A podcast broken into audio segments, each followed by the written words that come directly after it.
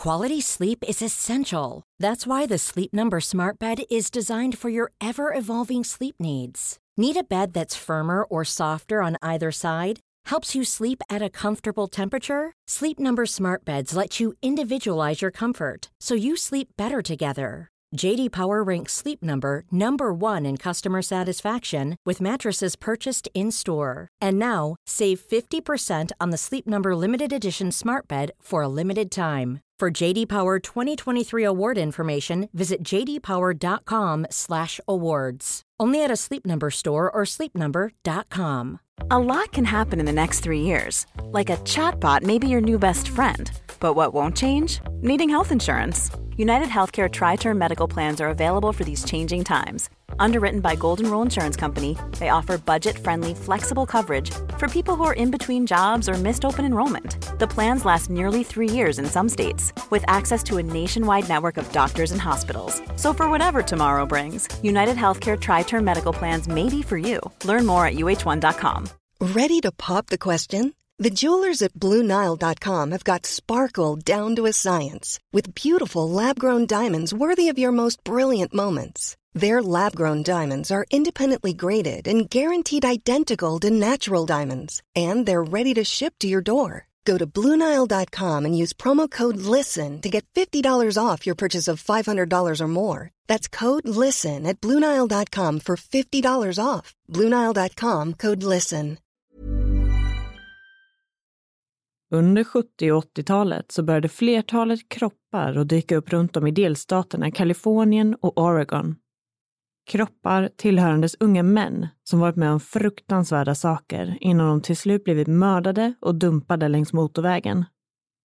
När två polismän år 1983 stoppade en man för rattfylleri visste man inte att man där och då faktiskt hade gripit en man som idag misstänks ha mördat över 60 personer.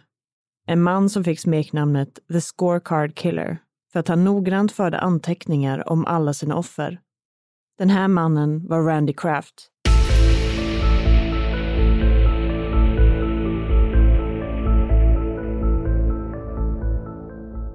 Hej på er och varmt välkomna ska ni vara till ännu ett avsnitt av Rysapodden.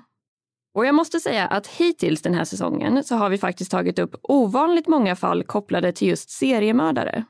Och den här veckan är faktiskt inget undantag. Men däremot kan vi meddela att det här blir det sista fallet i den här kategorin för den här säsongen. Ja, och man skulle nästan kunna säga att vi har sparat det allra värsta till sist. Vilket knappt känns möjligt att föreställa sig med tanke på hur hemska de tidigare fallen har varit. Men den här veckan så ska vi alltså prata om en amerikansk seriemördare som kallades för The Scorecard Killer, nämligen Randy Kraft. Han var aktiv under 70-talet och en bit in på 80-talet innan han till slut lyckligtvis åkte fast. Och det ska sägas att det här avsnittet har varit lite utmanande att få ihop eftersom att det är så otroligt många offer på en ganska så kort tid. Och dessutom väldigt många olika datum och namn att hålla koll på. Men vi hoppas i alla fall att vi har lyckats göra det här avsnittet så tydligt och intressant som möjligt för er att ta del av. Ja, och det säger ju sig självt i sådana här typer av fall att det kommer att tas upp en hel del detaljer som inte är jättetrevliga att lyssna på. Och vi kommer i det här fallet att gå in lite mer på detaljer än vad vi kanske normalt brukar göra.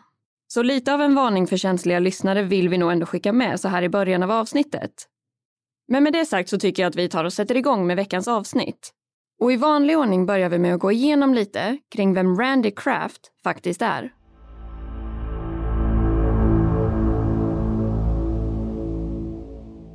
Randy Steven Kraft föddes den 19 mars år 1945 i Long Beach som ligger i södra Los Angeles i Kalifornien. Long Beach är en fin hamnstad med ett varmt klimat, långa stränder och goda surfmöjligheter.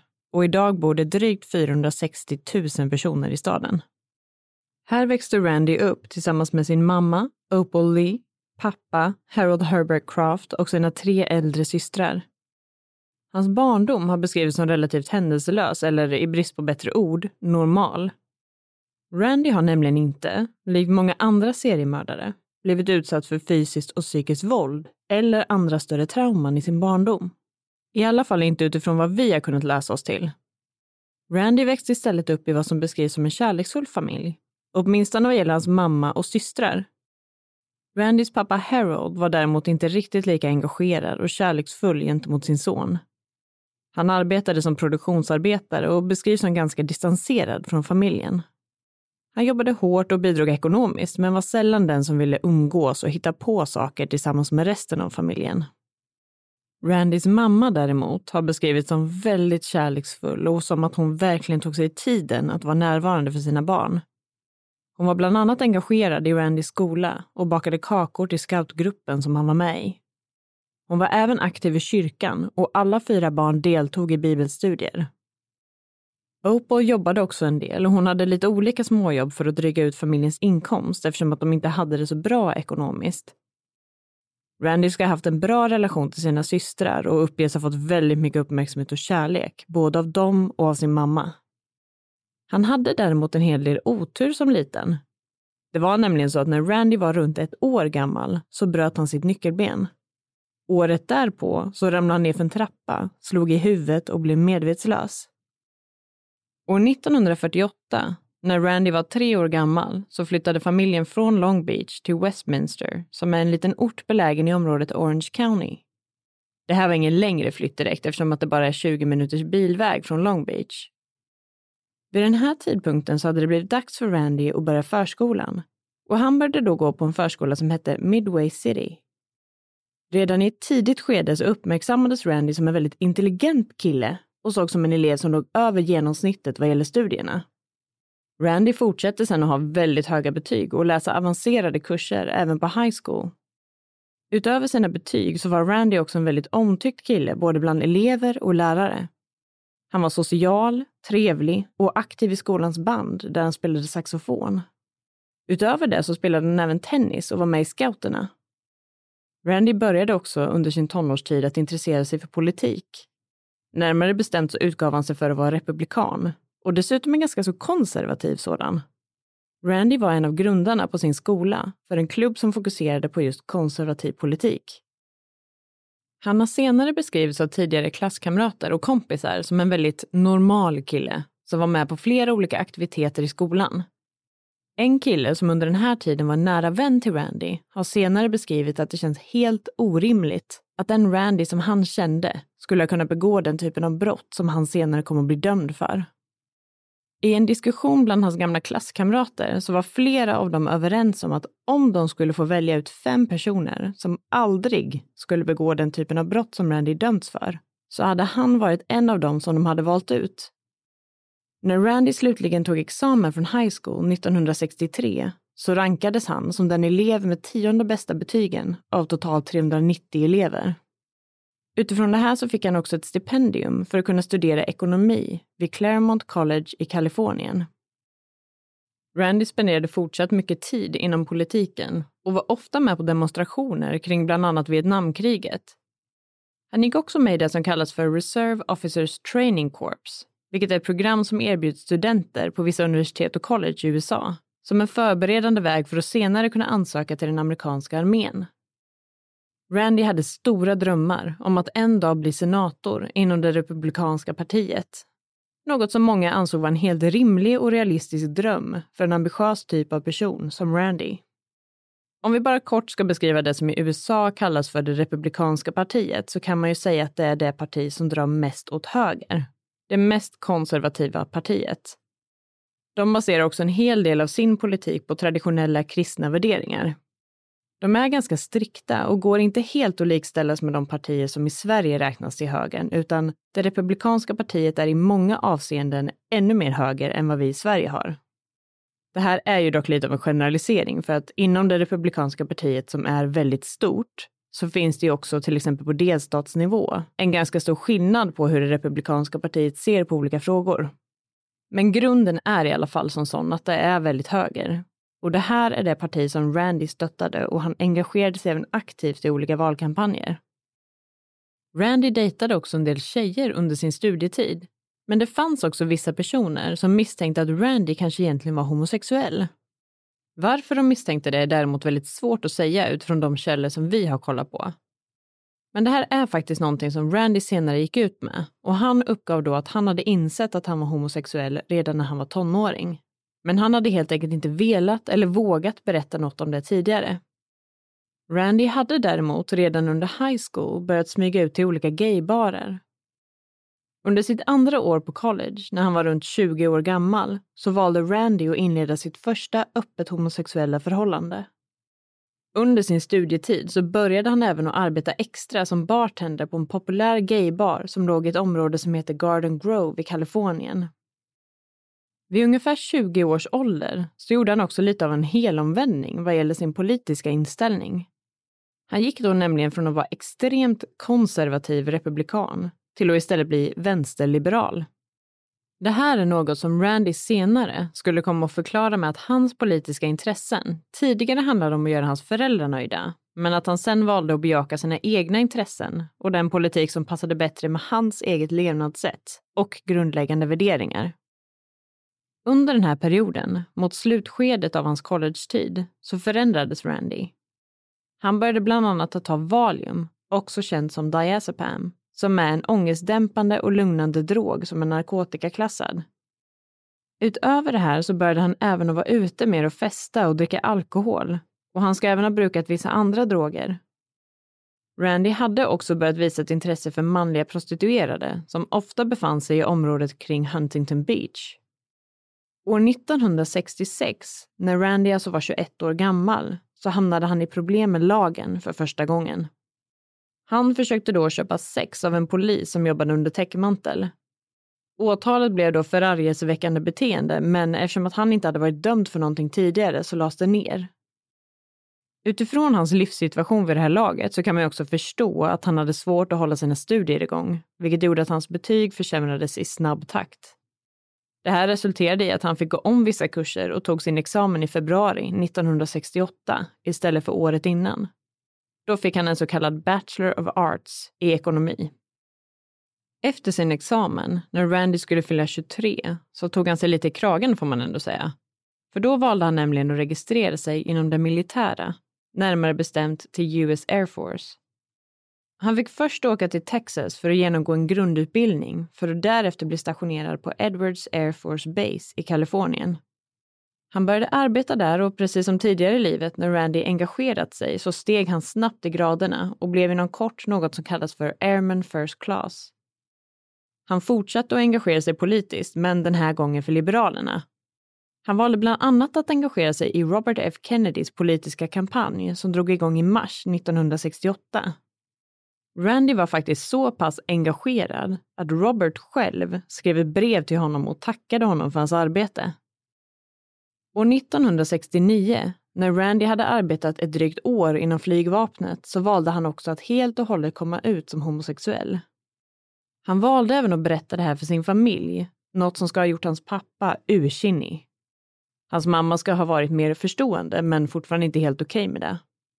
Familjen accepterade däremot hans sexuella läggning i slutändan.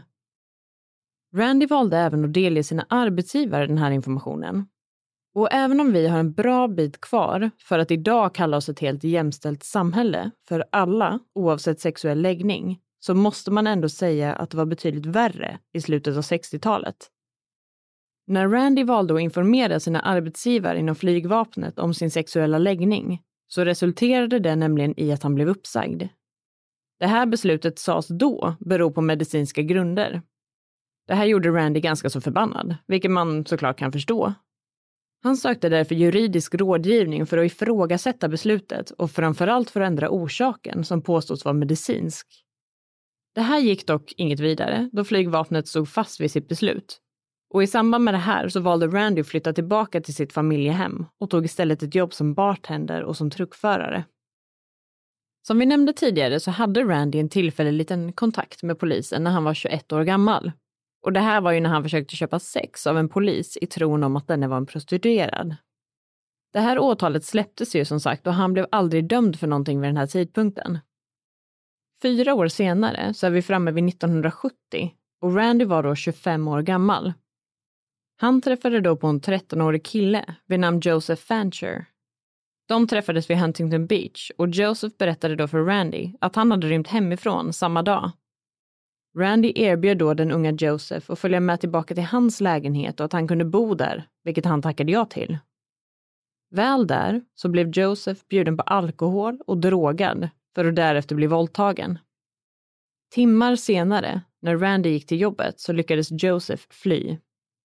En person som stötte på honom längs vägen valde då att ringa en ambulans eftersom att han vid det här laget var drogad och i ett väldigt dåligt skick. Det hela slutade med att Joseph behövde magpumpas på sjukhuset. Polisen och hans föräldrar kom till platsen och Joseph berättade då om Randy och att han hade drogat och slagit honom. Han berättade däremot inte då att han hade blivit sexuellt utnyttjad. Redan här kan man ju då bli lite bitter och speciellt när man också vet vad som komma skall.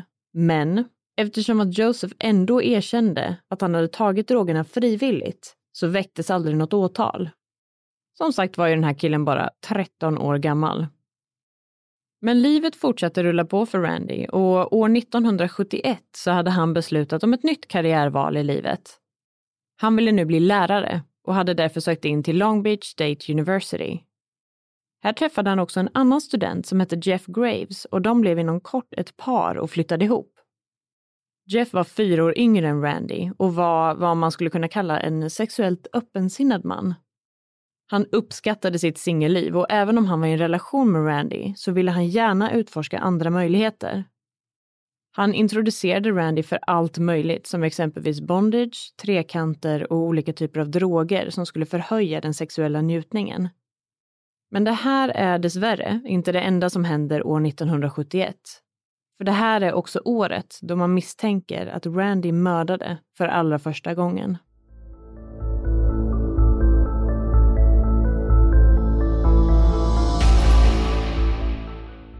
Nu är det som så här med Randy, att han är inte bara en oerhört ond och sjuk man, utan han var tyvärr också väldigt aktiv i sitt mördande.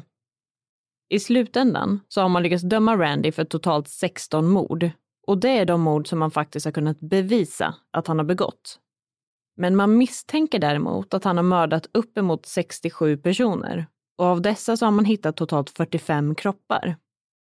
Det finns stora likheter i hur morden är utförda, men det finns ingen direkt teknisk bevisning. Därav är han dömd för de 16 fall där man har kunnat bevisa kopplingen till Randy mer konkret. Det ska också sägas att anledningen till att man har så pass bra koll på Randys misstänkta mordoffer är av samma anledning som han senare fick ett av sina smeknamn, nämligen The Scorecard Killer. Han förde nämligen noteringar i en anteckningsbok om sina offer. I den här anteckningsboken så skrev han ner datum och små beskrivande kodord som man senare har kopplat ihop med hans mordoffer.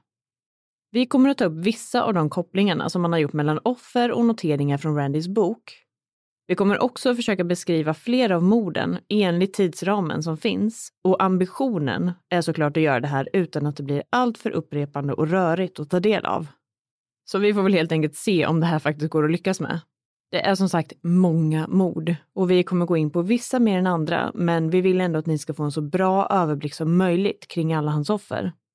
Vi kommer också att specifikt nämna de mord som Randy slutligen blev dömd för så om vi nu tar och hoppar tillbaka till Randys så kallade scorecard eller anteckningsbok. Den allra första noteringen i boken är från 1971 och beskrivs som stable. Det här tror man refererar till en 30-årig man vid namn Wayne Joseph Duquette. Hans nakna kropp hittades i början av oktober 1971. Kroppen låg i närheten av en motorväg som heter Ortega Highway Wayne arbetade som bartender på en gaybar som låg i området Sunset Beach. Och just den här baren hette The Stable. Wayne hade inte setts till sedan den 20 september samma år och han hade alltså varit försvunnen i drygt två veckor. Han hade också varit död en längre tid och förruttnelsen innebar att det var väldigt svårt att urskilja vad som var den faktiska dödsorsaken. Man bedömde därför initialt att han med största sannolikhet hade dött av alkoholförgiftning eftersom att han hade höga halter av alkohol i blodet. Drygt ett år efter att man hade upptäckt Waynes kvarlevor så hittades ytterligare en kropp. En 20-årig marinsoldat vid namn Edward Daniel Moore. Det här är det första mordet som Randy senare blev dömd för. Edward hade senast setts lämna basen där han var stationerad den 24 december 1972. Då antogs han ha lämnat basen i syfte att delta i ett julfirande som pågick under den här tiden. Edwards kropp hittades två dagar senare, den 26 december, också längs en motorväg som heter 405 Freeway i området Seal Beach. I det här fallet så var förruttnelseprocessen inte lika långt gången och man insåg att Edward hade gått ett fruktansvärt öde till mötes. Han hade blivit slagen, bunden vid anklar och brister och sen strypt. Därefter hade han med stor sannolikhet blivit utputtad från en bil i rörelse. Innan detta så hade han dock blivit biten flertalet gånger över hela kroppen och han hade också en strumpa införd i anus. Noteringen i Randys scorecard i koppling till det här mordet är EDM, vilket tros vara Edwards initialer. Nästa mord som Randy är dömd för är den 17-åriga Kevin Clark Bailey. Det finns lite olika information om exakt när hans kropp hittades, men det var någon gång mellan februari och april 1973. Hans kropp förblev oidentifierad under en längre tid, men det man kunde se var att även han antagligen hade blivit kastad ut ur en bil i rörelse och kroppen hittades vid sidan av vägen. Den här gången i Huntington Beach. Hans könsorgan var bortskuret och han hade blivit våldtagen. Noteringen i Randys scorecard i koppling till det här mordet är Airplane Hill. Det område där kroppen hittades kallas lokalt för Airplane Hill. Den 28 juli samma år sågs också 20-årige Ronnie Jean Weeb för sista gången. Han var ute och drack på några olika barer med sina vänner när han försvann. Hans kropp hittades två dagar senare längs med 405 Freeway i Seal Beach. Alltså samma väg där man hittade offer nummer två. Ronnie hittades påklädd med undantag för strumpor och skor. Och även Ronnie hade gått ett fruktansvärt öde till mötes, vilket man insåg klart och tydligt när man fick av honom kläderna. Man misstänker att Ronnie blev hängd upp och ner. Han hade blivit biten och det fanns märken bland annat på hans mage och hans könsorgan. Han hade också en strumpa införd i anus och hade blivit strypt till döds. Noteringen i Randys scorecard i koppling till det här mordet är 7th Street, vilket är namnet på gatan där hans kropp hittades. Randy är dömd även för det här mordet. Innan vi går in på morden som ägde rum under 1975 så borde vi nog också stanna upp och sammanfatta lite. Vi har nu alltså gått igenom åren 71 till 74, där vi vet att Randy idag är dömd för totalt tre mord. Utöver dessa bekräftade mord så ska vi också nämna att det finns starka misstankar om att Randy även ska ha mördat Wayne Joseph Duquette, som vi nämnde som hans förmodade första offer. Vidare misstänks han ha mördat en oidentifierad man i 17 till 25-årsåldern som hittades vid en motorväg i början av februari 1973. Även han hade blivit strypt och hade en strumpa i anus. Ytterligare en oidentifierad man hittades i slutet av april och hade gått samma öde till mötes. Utöver det här så misstänks han även ha mördat en 23-årig man vid namn Vincent Cruz Mestas. Han hittades i slutet av december 1973 och även han med en strumpa i anus och hans hand hade också blivit avskuren. Hoppar vi sedan fram nästan ett år till november 1974 så har ytterligare fem män mist sina liv. Alla dessa offer hittades vid eller i närheten av en större väg i södra Kalifornien. Man har kunnat bedöma att åtminstone tre av de här personerna ska ha blivit mördade av samma person, det vill säga gissningsvis av Randy.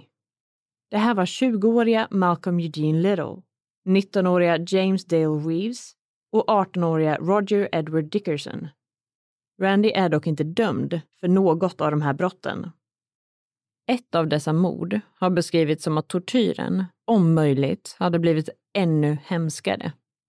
Det är mordet på 19-åriga James Dale Reeves. Han beskrivs i Randys bok som Twiggy och det här sägs vara en beskrivning av det brutala våld som han blev utsatt för. Han hittades nämligen delvis avklädd, våldtagen och mördad. Hans kropp hittades liggandes i en Y-formad position och han hade fått en 1,2 meter lång pinne uppförd i anus. Ett ord för just pinne på engelska är ju twig och därav namnet Twiggy. Så där har vi alltså ytterligare nio personer. Så om de här räknas in så ska Randy i sånt fall ha mördat 12 personer under de här fyra åren. Så då vet vi att Randy gick in i 1975 med bekräftat tre, men troligtvis totalt 12 mordoffer på sitt samvete. Det här året misstänks den nu 30-åriga Randy ha mördat ytterligare fyra personer. Två av dessa är han inte dömd för. Det här är 17-åriga John Leres och 21-åriga Craig Junaitis. John hittades precis som många andra offer med en strumpa i anus. Det som är lite intressant i det här fallet är att man i närheten av hans kropp hittade släpmärken i sanden som indikerade att man hade flyttat kroppen efter att han hade dött för att den skulle ligga mer i vattnet än uppe på stranden. Det som man kunde tyda från de här släpmärkena var att inte bara en, utan två personer ska ha burit kroppen. Parallellt med allt det här så började såklart polisen att inse att det finns en hel del kroppar och att man med ganska stor säkerhet kunde utgå ifrån att flera av offren bör ha blivit mördade av samma gärningsperson eller personer. Alla offer var män och dessutom var alla ljushyade, i ungefär samma ålder och med liknande kroppsbyggnad. Man valde därför i slutet av januari 1975 att kontakta FBI och fick då en profil på den seriemördare som de ansåg att polisen skulle söka efter. Det som framgick i profilen var att den här individen var en metodisk och organiserad mördare som drevs av lust. Han skulle dessutom ha högre intelligens än genomsnittet. Individen i fråga ska också vara ganska så likgiltig gentemot samhället i stort. Men tillbaka till Randy och ett av de morden från 1975 som han också har blivit dömd för. Vid det här mordet som ägde rum i mars månad så insåg man i efterhand att man faktiskt kanske hade kunnat sätta stopp för Randy. Det var nämligen så att den 29 mars så lurade Randy med sig 19-årige Keith Crutwell och 15-åriga Kent May från en parkering i Long Beach.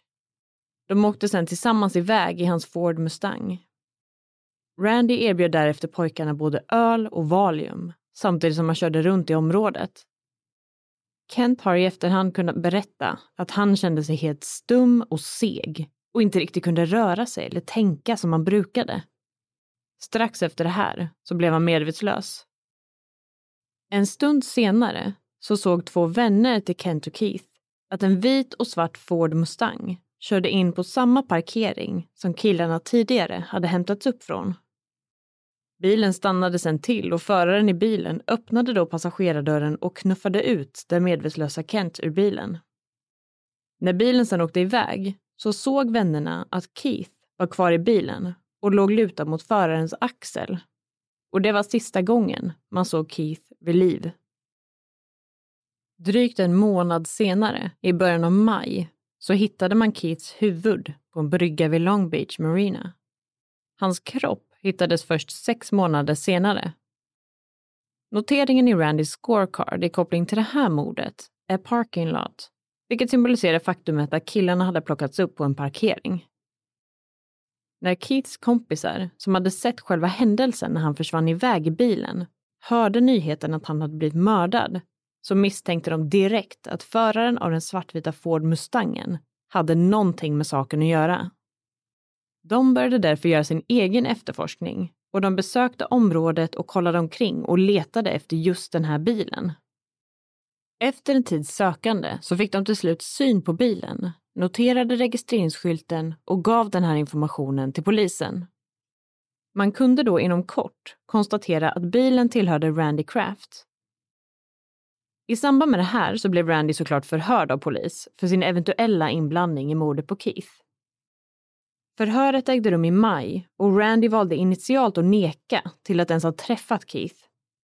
När han insåg att polisen inte riktigt köpte den här historien och istället kallade honom till ytterligare förhör så valde Randy att delge polisen en annan version. Han berättade då att han hade träffat Keith och Kent på parkeringen och att de hade åkt runt i hans bil.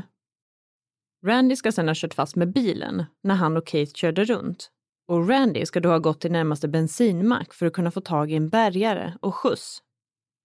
När han väl kom tillbaka till bilen så ska Keith ha varit spårlöst borta.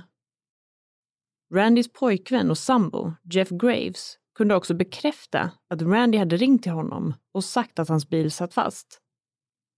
Det här övertygade inte riktigt poliserna och de försökte därför att åtala Randy för mordet på Keith. Åklagarkontoret kunde dock inte gå vidare med det här ärendet delvis baserat på resultaten från obduktionen. Det enda man med säkerhet kunde konstatera var nämligen att han verkade ha dött av drunkning.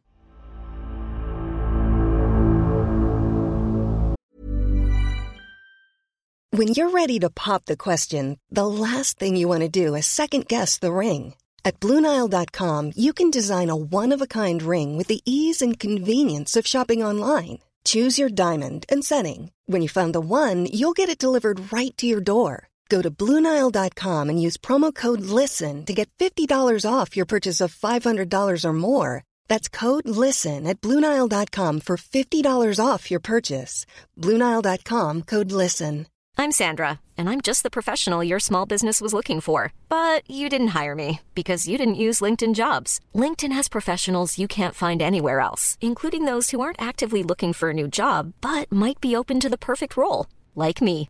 In a given month, over 70% of LinkedIn users don't visit other leading job sites. So if you're not looking on LinkedIn, you'll miss out on great candidates like Sandra.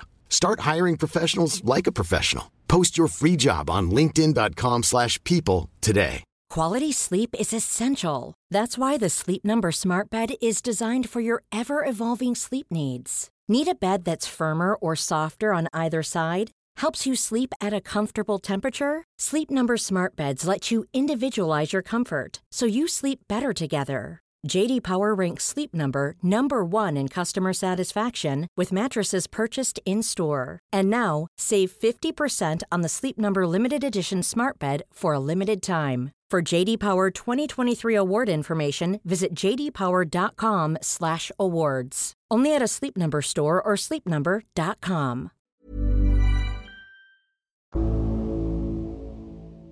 Efter det här så valde Randy att ligga lite lågt och mördade inte igen förrän i slutet av december 1975. Och även det här mordet är han idag dömd för. Han kidnappade då en 22-årig kille vid namn Mark Hall på nyårsafton.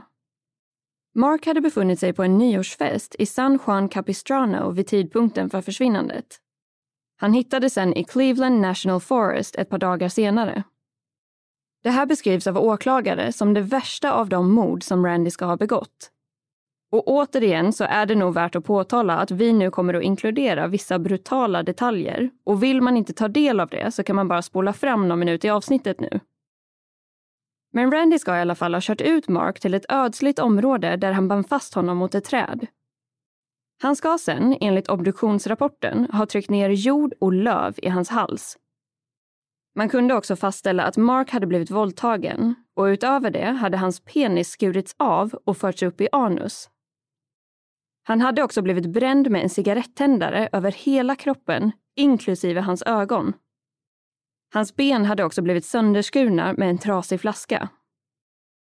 Det som gör det hela ännu värre är att man har kunnat bedöma att Mark sannolikt var vid liv under majoriteten av den här fruktansvärda tortyren. Det som går att säga kring själva dödsorsaken är att han hade extremt höga halter av alkohol i kroppen. Vilket bara det skulle ha kunnat leda till hans död, men för att säkerställa att han dog så trycktes löven och jorden ner i hans hals. Noteringen i Randys scorecard i koppling till det här mordet är New Year's Eve, vilket är då Mark senast sågs vid liv. En annan sak som händer under 1975 är att Randy och Jeff Graves efter en nästan fyra år lång relation där de levt som sambos valde att gå skilda vägar. De ville helt enkelt olika saker i relationen. Jeff gillade mer deras öppna relation medan Randy önskade något mer intimt. Randy blev därför, framåt slutet av 1975, återigen singel. Året därpå, alltså 1976, så träffade han däremot en annan Jeff, nämligen Jeff Seelig. De träffades på en fest och tillsammans så flyttade paret sen till Laguna Hills i Kalifornien. Jeff var vid det här laget 19 år gammal och jobbade som lärling på ett bageri. Randy var ju däremot 31 år gammal, så det var ju en viss åldersskillnad. Och det här gjorde att Randy antog lite av en mentorsroll för Jeff i deras relation. Han introducerade honom till alla gaybarerna och bjöd också in en tredje part för att göra dem sällskap i sovrummet då och då. Jeff har bland annat berättat för utredare att han och Randy kunde plocka upp lyftare som ibland gjorde dem sällskap i sovrummet. Paret beskrivs dock ha haft en ganska så bra relation dem emellan och Jeff har uppgett till utredare att Randy aldrig någonsin var våldsam gentemot honom. Det här är också ganska intressant för att från december 1975 fram till april 1978 så finns det ytterst få mord som man misstänker att Randy ska ha begått. Den här tydliga minskningen i frekvens mellan morden tror många hör samman med det faktum att han vid det här laget hade träffat sin nya partner Jeff. Men i april 1978 så var det tyvärr dags igen och det här är ett mord som han senare också kom att dömas för. Det är nämligen mordet på den 18-åriga marinsoldaten Scott Michael Hughes. Han hittades längs en motorväg fullt påklädd med undantag för sina skosnören som saknades. Hans könsorgan hade stympats och hans ena testikel hade tagits bort innan han blivit strypt och utputtad från en bil i rörelse. Det här mordet benämns som Euclid i Randys scorecard. Det här symboliserar själva platsen där han hittades, Euclid Street. Under morgonen den 11 juni hittas ytterligare en kropp. Den här kroppen tillhörde en 23-årig man som hette Roland Gerald Young. Han hade på kvällen den 10 juni precis blivit frisläppt från fängelset efter att han tidigare under dagen hade blivit arresterad för berusning på allmän plats. Roland hade blivit drogad med alkohol och valium. Hans könsorgan hade blivit bortskurna och han hade blivit knivhuggen i bröstet. Även hans kropp hade sedan kastats ut från en bil i rörelse. Noteringen i Randys scorecard är jail out och även det här mordet är Randy idag dömd för. Drygt en vecka senare så hittar man en till kropp tillhörande en 20-årig marinsoldat vid namn Richard Allen Keith. Richard hade på söndagskvällen den 18 juni varit och hälsat på sin flickvän som bodde hemma hos sin mamma i ett område som heter Carson i Los Angeles. Hans flickvän ska senare ha beskrivit att Richard kan ha varit påverkad av droger när han var där. När han sen skulle bege sig tillbaka till basen så gjorde han det genom att lyfta. Richards kropp hittades tidigt morgonen därpå och han hade blivit bunden och strypt. Hans kropp hittades vid sidan av en väg och hade blivit utkastad ur en bil i rörelse. Randy är dömd för det här mordet och noteringen i hans scorecard är Marine Carson. I början av juli 1978, drygt tre veckor efter mordet på Richard, så hittas en 23-årig man vid namn Keith Arthur Klingbale. Enligt vissa källor ska han ha varit vid liv när han hittades och slutligen dött på sjukhuset. Andra skriver att hans kropp fortfarande var varm när den hittades och att han därför inte hade varit död speciellt länge, men att han trots allt inte var vid liv. Keith hade varit ute och lyftat och hittades påklädd med vandringskängor på sig och det enda som saknades var ett skosnöre. Han dog av en överdos som ska ha bestått av alkohol och paracetamol. Man kunde se att Keith hade blivit bunden och hans bröstvårtor hade blivit brända av en sån här cigarettändare som finns i vissa bilar. Noteringen i Randys scorecard för det här mordet är Hike Out LB Boots Sen har vi en 21-årig man som heter Michael Joseph Inderbyten vars kropp hittades den 18 november 1978 precis intill en motorväg.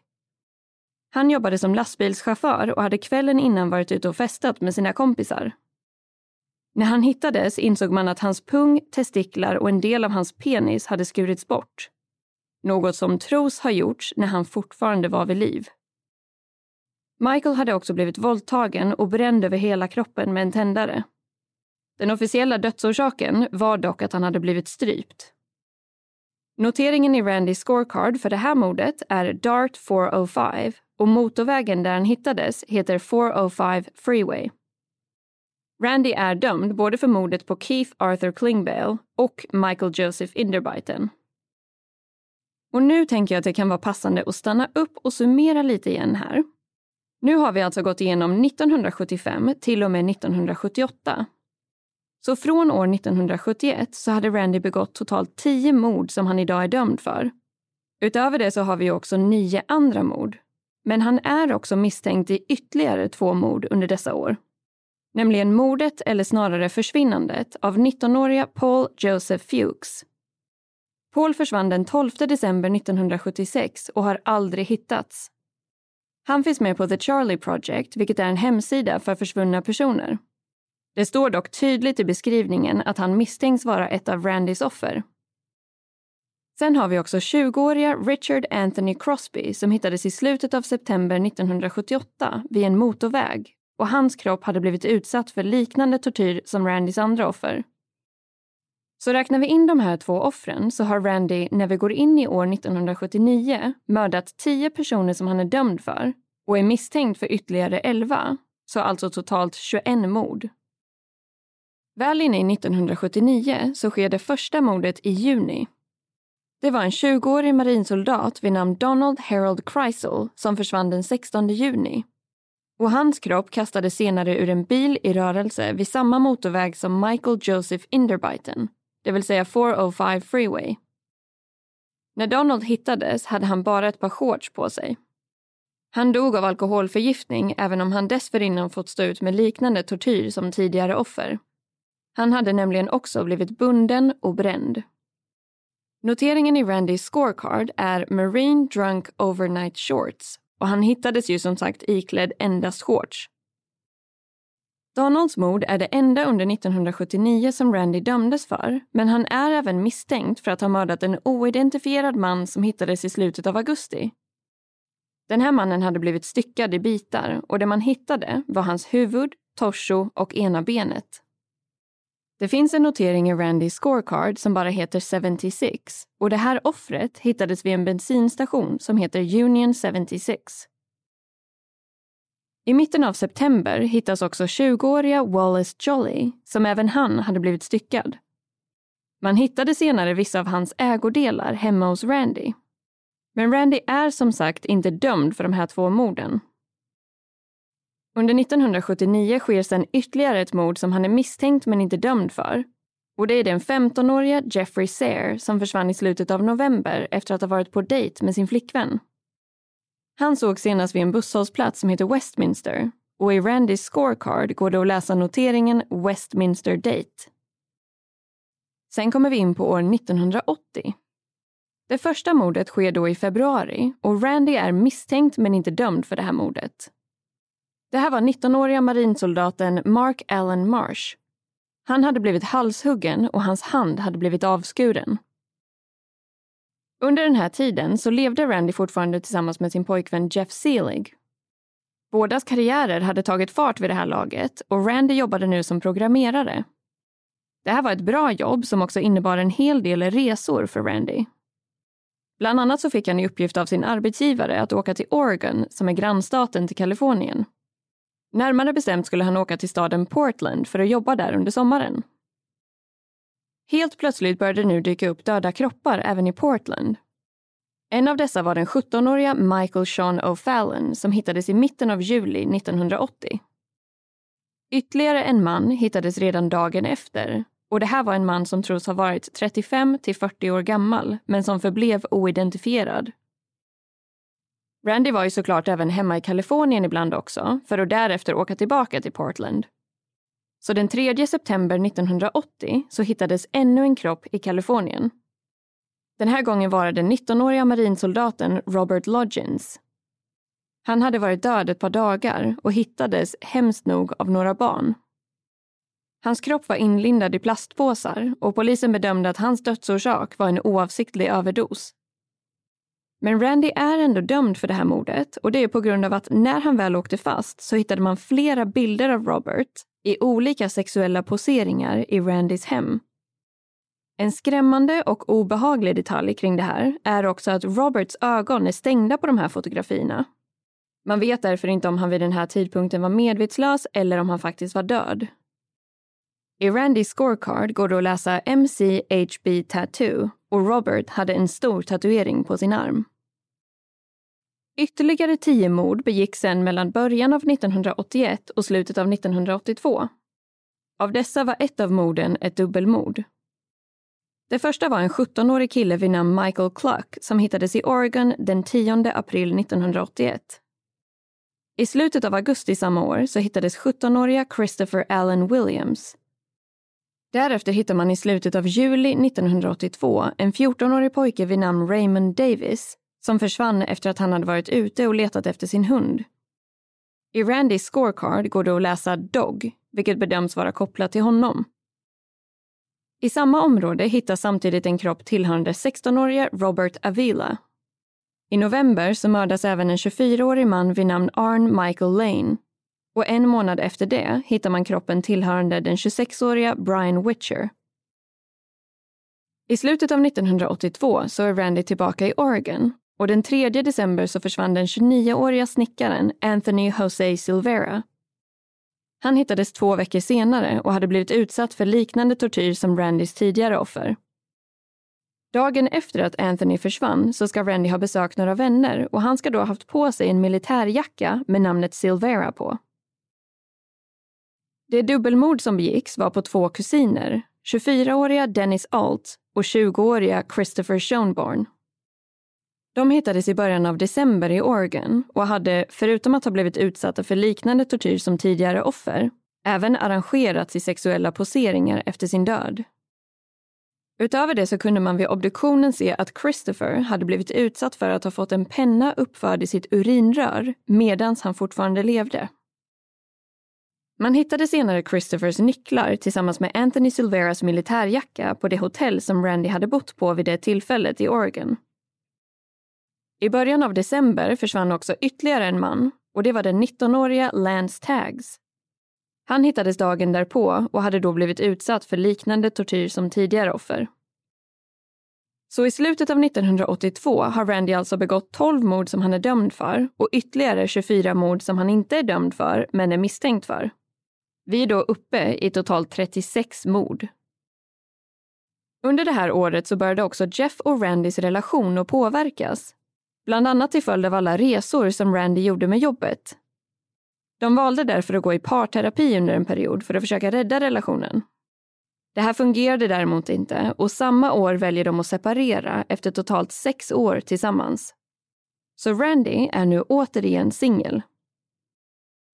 Utöver det så börjar polisen i Oregon nu att uppmärksamma det faktum att de hade en stor mängd döda kroppar i delstaten som alla verkade ha blivit mördade av en och samma person. De kunde också, baserat på att det gick viss tid mellan morden, utgå ifrån att mördaren eventuellt även var aktiv i andra delstater däremellan. De skickade därför ut den här informationen till polisen i andra närliggande delstater där de beskrev morden för att se om någon kanske hade stött på liknande fall. Polisen i Kalifornien besvarade då detta och man insåg vid det här laget att man med största sannolikhet hade en gemensam seriemördare att utreda.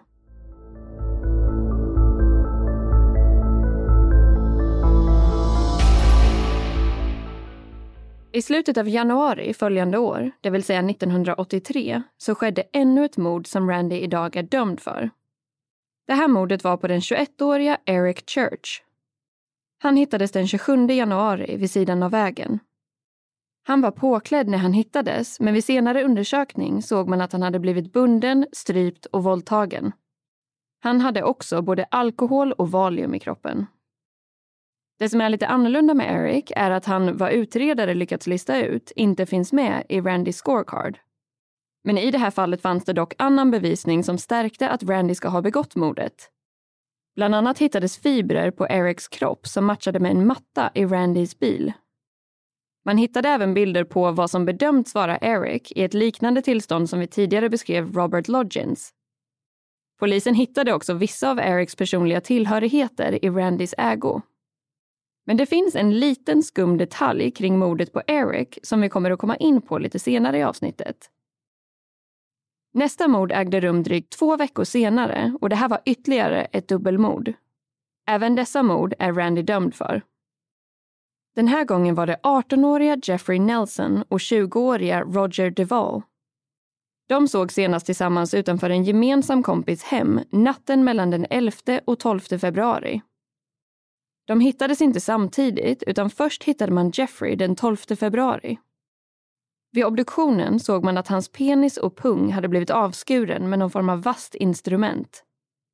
Det är dock lite oklart om han var vid liv eller inte när det här hände, för man har kunnat bedöma att det inte var en speciellt kraftig blödning kopplat till det här.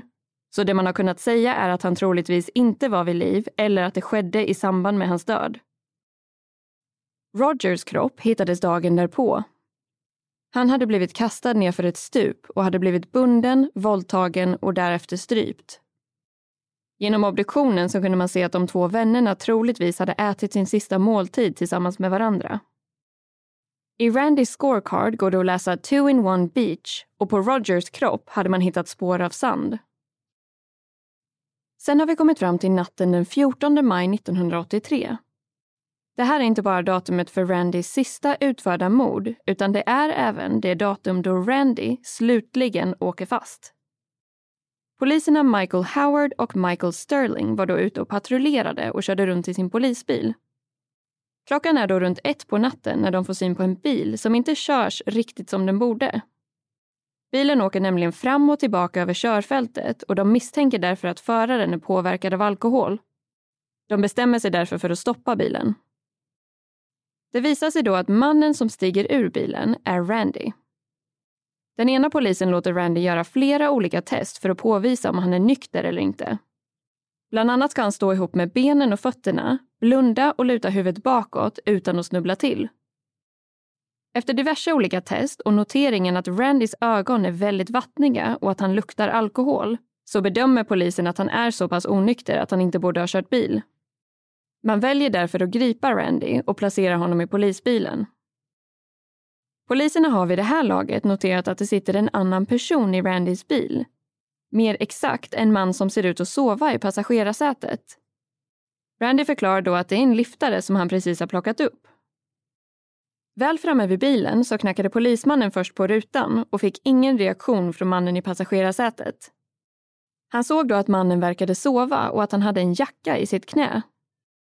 Polisen valde sedan att öppna bildörren och känna efter om mannen andades eller hade puls, vilket han inte hade. När polisen sen lyfte på mannens jacka så såg han också att hans gylf var öppen och att hans könsorgan var framme. Man kallade omedelbart på ambulans, men dessvärre var det då redan för sent och mannen i bilen var redan död. Det här var 25-åriga Terry Gambrell, ännu en marinsoldat. Och Terry blir sen det allra sista offret som Randy döms för.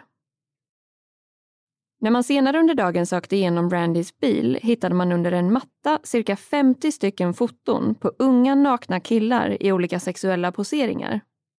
Det fanns bland annat bilder på Eric Church, Roger Duvall och Robert Lodgins. Alla var medvetslösa, alternativt döda. Inuti bilen hittade man även blod som senare skulle visa sig vara mänskligt blod samt ett bälte som gick att matcha ihop med skadorna på det sista offrets hals. I bagageutrymmet hittade man sedan en bok, den som senare kom att kallas för Randy's Scorecard. Totalt bestod den här boken av 61 olika kryptiska meddelanden som man i efterhand har förstått har varit kopplade till olika offer. Däribland alla de offer som vi har gått igenom under det här avsnittet, men totalt var det som sagt 61 noteringar i boken. Fyra av dessa har koder som inleds med two in one, vilket man i två av fallen vet har inneburit dubbelmord.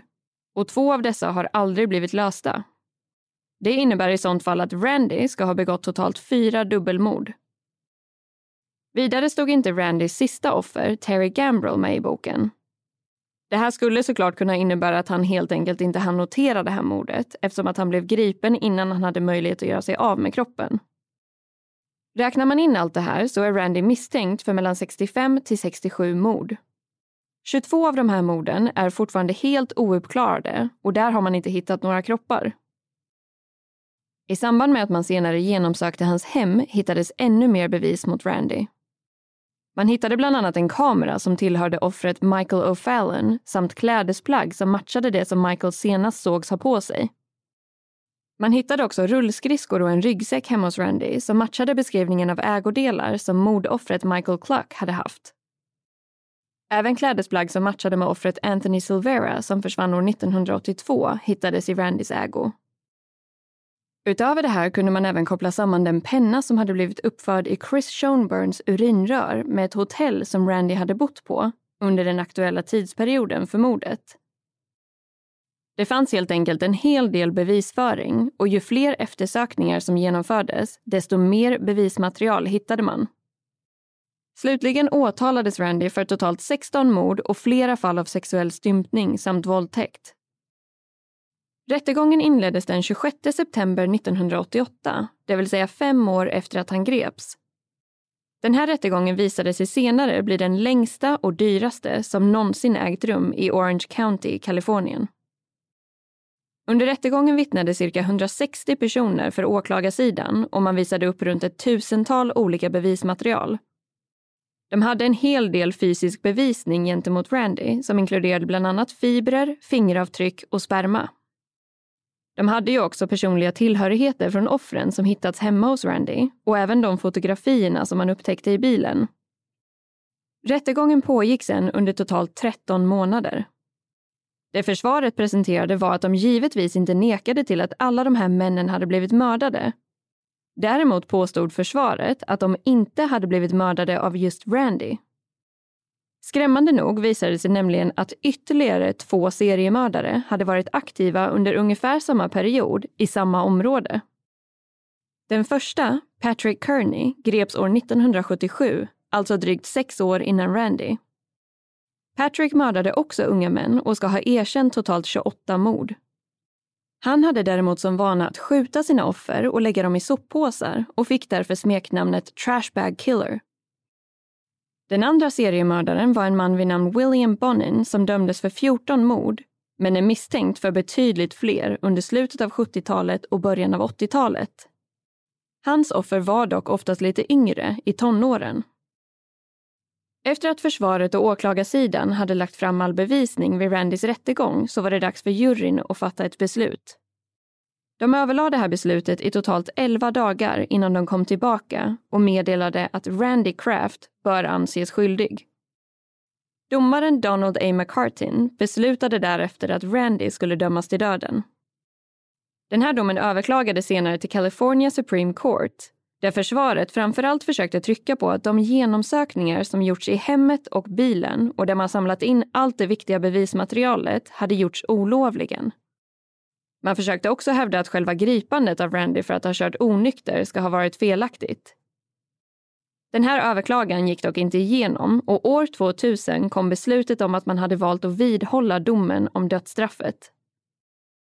En sak som däremot har stört utredare i fallet och som senare också blev en diskussion under rättegången var att många ansåg att Randy måste ha haft en medhjälpare till flera av sina mord.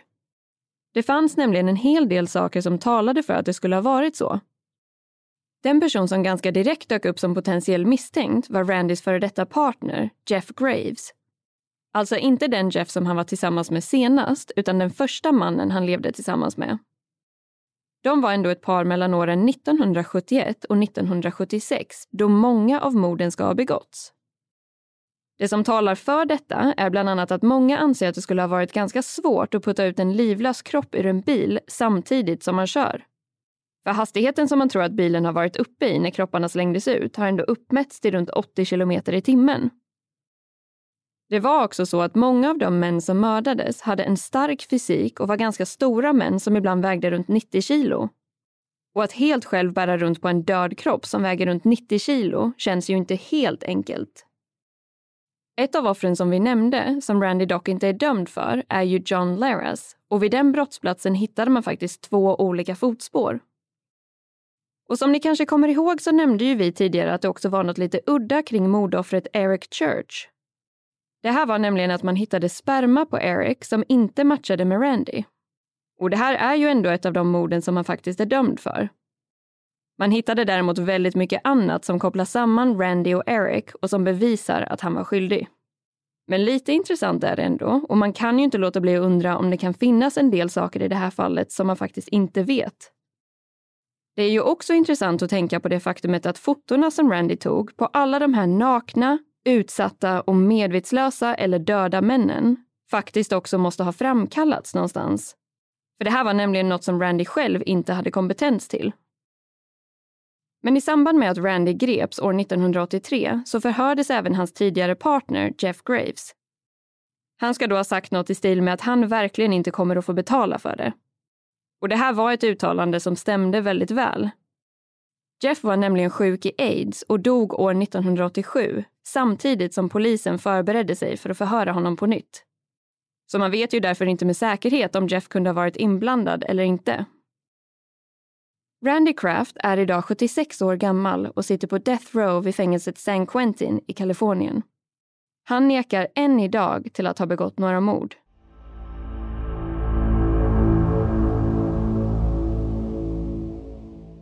Ja du, vad ska man ens säga? Det är verkligen helt galet att tänka på hur många oskyldiga personer som faktiskt kan ha dött på grund av en enda människa. När man sen också tänker på alla de här stackars pojkarna och männens familjer och anhöriga så inser man hur pass mycket skada och smärta som Randy Kraft faktiskt har orsakat. Och man kan egentligen bara hoppas på att hans offer var alldeles för påverkade av alkohol eller droger för att ens kunna inse vad de fick utstå innan deras liv avslutades på det här tragiska viset. Ja, det får man ju nästan hoppas för att det är ju verkligen en hel del vidriga detaljer i det här fallet. Och det ska ju sägas att när vi jobbade med att få ihop det här avsnittet kunde vi ju till och med vid flera tillfällen se exakt vilka delar vi satt och läste bara utifrån ansiktsuttrycket.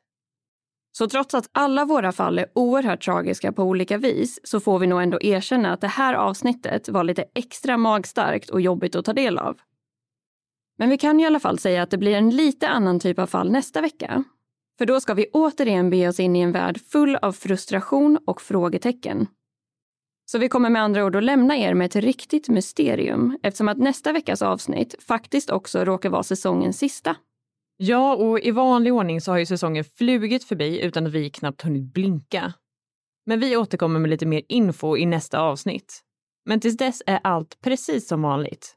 Och vi hörs ju därför igen redan nästa måndag. Och som alltid vill vi avsluta genom att skicka med ett stort tack för att just du har lyssnat på det här avsnittet av Rysapodden.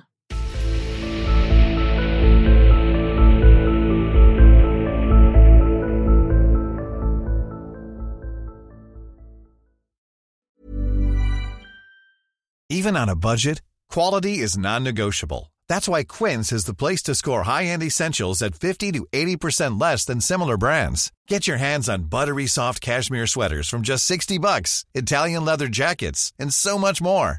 And the best part about Quince, they exclusively partner with factories committed to safe, ethical, and responsible manufacturing. Elevate your style without the elevated price tag with Quince. Go to quince.com slash upgrade for free shipping and 365-day returns. Even when we're on a budget, we still deserve nice things. Quince is a place to scoop up stunning high-end goods for 50 to 80% less than similar brands. They have buttery soft cashmere sweaters starting at $50, luxurious Italian leather bags, and so much more. Plus, Quince only works with factories that use safe, ethical, and responsible manufacturing. Get the high-end goods you'll love without the high price tag with Quince. Go to quince.com slash style for free shipping and 365-day returns.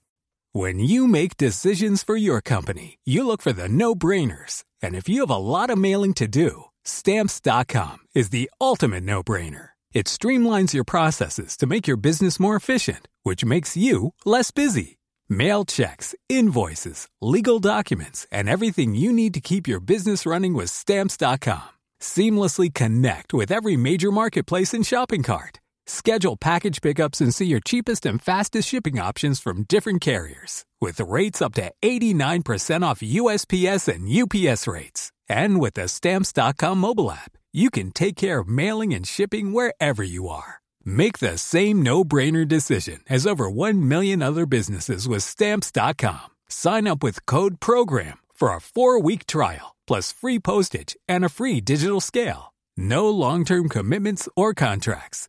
That's stamps.com. Code program.